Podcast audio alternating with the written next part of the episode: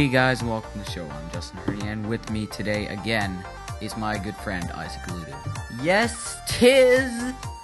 And what is this, Isaac? It is J and I Sports. It feels like we haven't done one of these for a long time. It does. This week has gone by really slowly. I agree with Turn off your notifications. We're trying to do a podcast. Justin. I usually have my. Anyways, Yeah. I actually received that four minutes ago. I'm not sure why I got a notification for it now. But this is J and I Sports, and this is our sixth episode, and unfortunately our last for 2016. rip. Yes. So let's get right into our first topic, Isaac. Yes. And would you mind saying what our topic is? Why are the Tampa Bay Lightning struggling as of late? Yes, that is our first topic, and here's the story. Here's whatever. Tampa Bay Lightning. I think they've lost their last eight out of ten or something. Maybe something Uh, like that. They're not in the playoff picture anymore, which is a surprise considering lots of people had Tampa winning the cup this year. And there's a few things to this. So, Isaac, why do you think that Tampa's struggling? Well, I think one of the big things is that Stamkos is injured. Yeah. Stamkos, ever since he broke his leg a couple seasons ago, he has had a lot of in uh, issues with injuries, just like Price has in the past season or two, sadly. But I think that if he recovers, then Tampa will be a dangerous team, especially going into April or so, if they can manage to pull out of this. But if they can't, then they're in big trouble. Uh, Another thing is their defensive struggles. Tampa Bay is full of lots of good offensive rookies, but they also have a lot of inexperienced. Yeah, they're inexperienced rookies, and they can't defend. They can, but they're like again lacking experience back there, so they're having trouble defending their own net. And isn't is Ben Bishop injured or no? I can't remember. I can't remember either. I'm pretty sure he isn't, but if Ben Bishop is injured, then they're in big, big, big, big trouble. yes. Isaac, stop scrolling on the mouse. Um, so Isaac, how do you think they can improve? Well, I think, like you said, um, like just a couple minutes ago, or not really, but you said that their defense was struggling, so I think they could try and get some better defense. Yeah, definitely their GM needs to try and pull some older players in to lead the team defensively because like I uh, again I said they are really struggling back there. But the players can step it up too. This doesn't have to be a trade or a free agent signing situation. I think that if Tampa Bay and their players are able to step it up a bit on defense, then they'll be okay. And once Stamkos comes back, they'll make the playoffs for sure. Okay. So moving on to our second topic, two quicker NHL topics this time. Uh, Carey Price attacks Palmieri. Now, when I saw this, I thought it was pretty funny because I'm a Habs fan, and Isaac is too. He's the one who showed me to it. Uh, showed me to it. I can English people. Uh, Yes. he showed me. He showed it to me, and I just laughed because uh, we saw this earlier in the year too, or or was it last year? I can't remember. It was either in, in the preseason maybe when someone tried to attack Carey Price behind the net and he just clotheslined the guy. Yeah, that was last year though. Oh yeah. Kreider Oh yeah. last year, beginning of the season ish. Oh yeah, correct. So this is another sim- similar situation like that, and Carey Price is just in the in, in an interview after the game.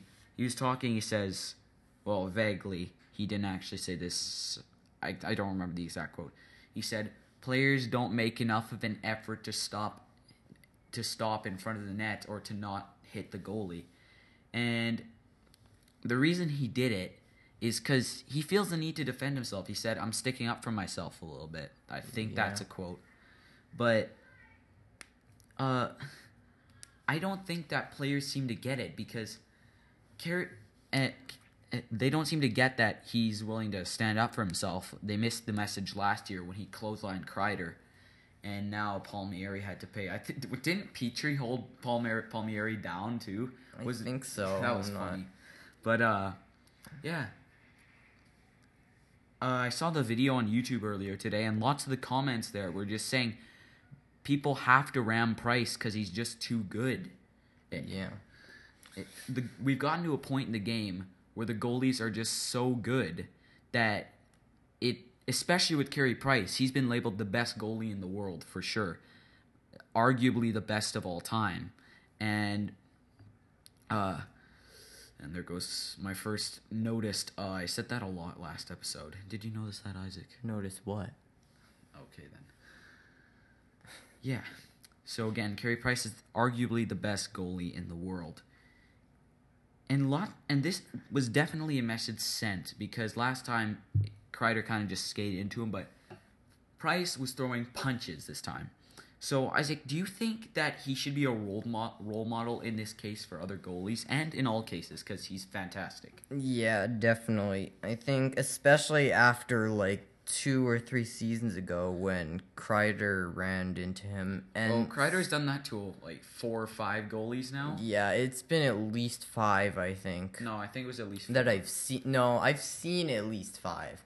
But anyways, um, he, he injured three at least. aside from Kreider, there's been a bunch of other people who have tried doing that too. Like since Not I- just a price either. It's all, all goalies in the league. They're all at risk of this. Yeah, so I think he needed to send a message, and I think somehow they need to get them to stop doing that. But I also, I kind of wish that, I think that they should have like, They need a new penalty to be called.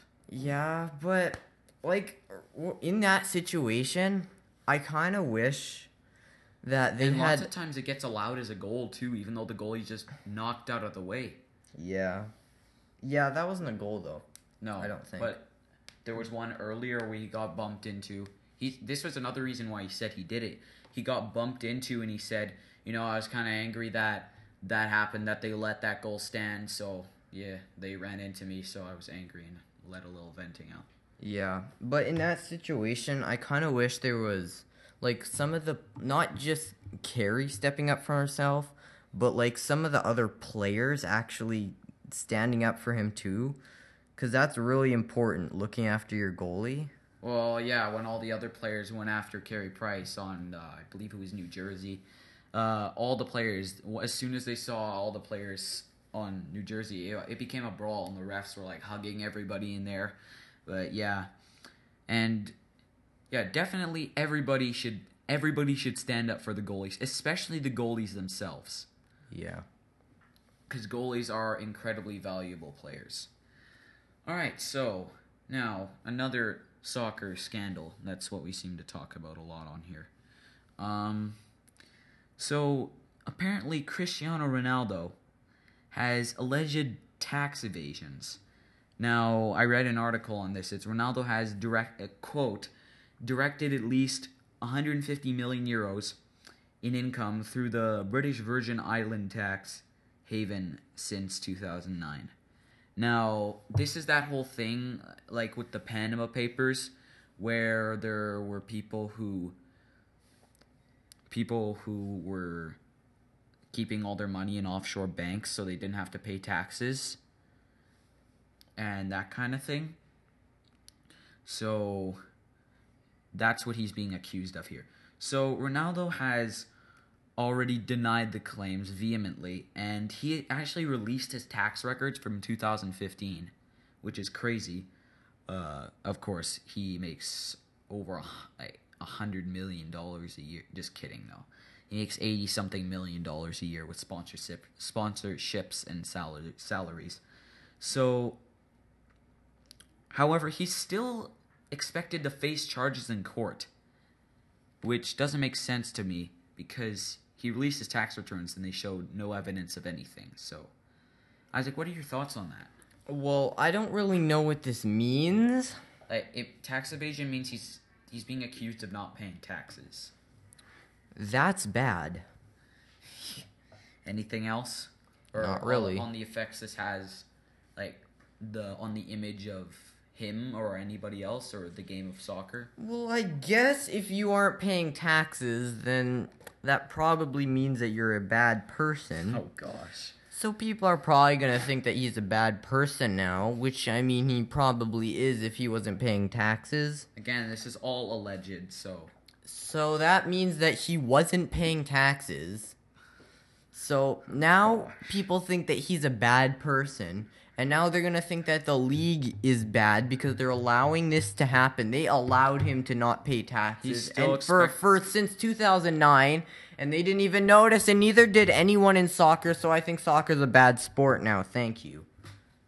gosh, we're gonna No, no, no. We're lucky that nobody listens to this podcast anyway. Um Next topic. Anyway, my opinion on this is that I'm not quite sure how this is going to go, but I think that even if he does get convicted, he'll probably just bail his way out of jail anyway. So, yeah.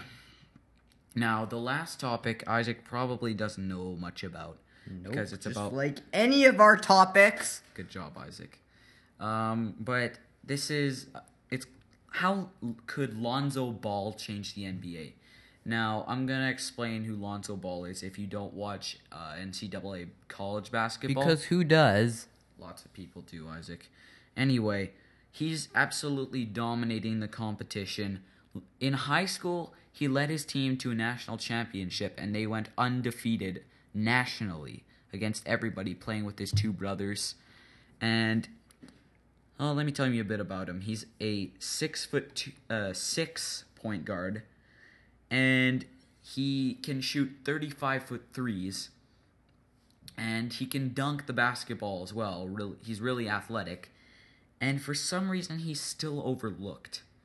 So, so his stats are 15 point. This is over, I believe, 10 games in college. 15 points per game, 8.8 assists per game, 5.2 rebounds per game, 1.6 steals per games, and this is most most impressive to me. 1.9 blocks per game as a point guard.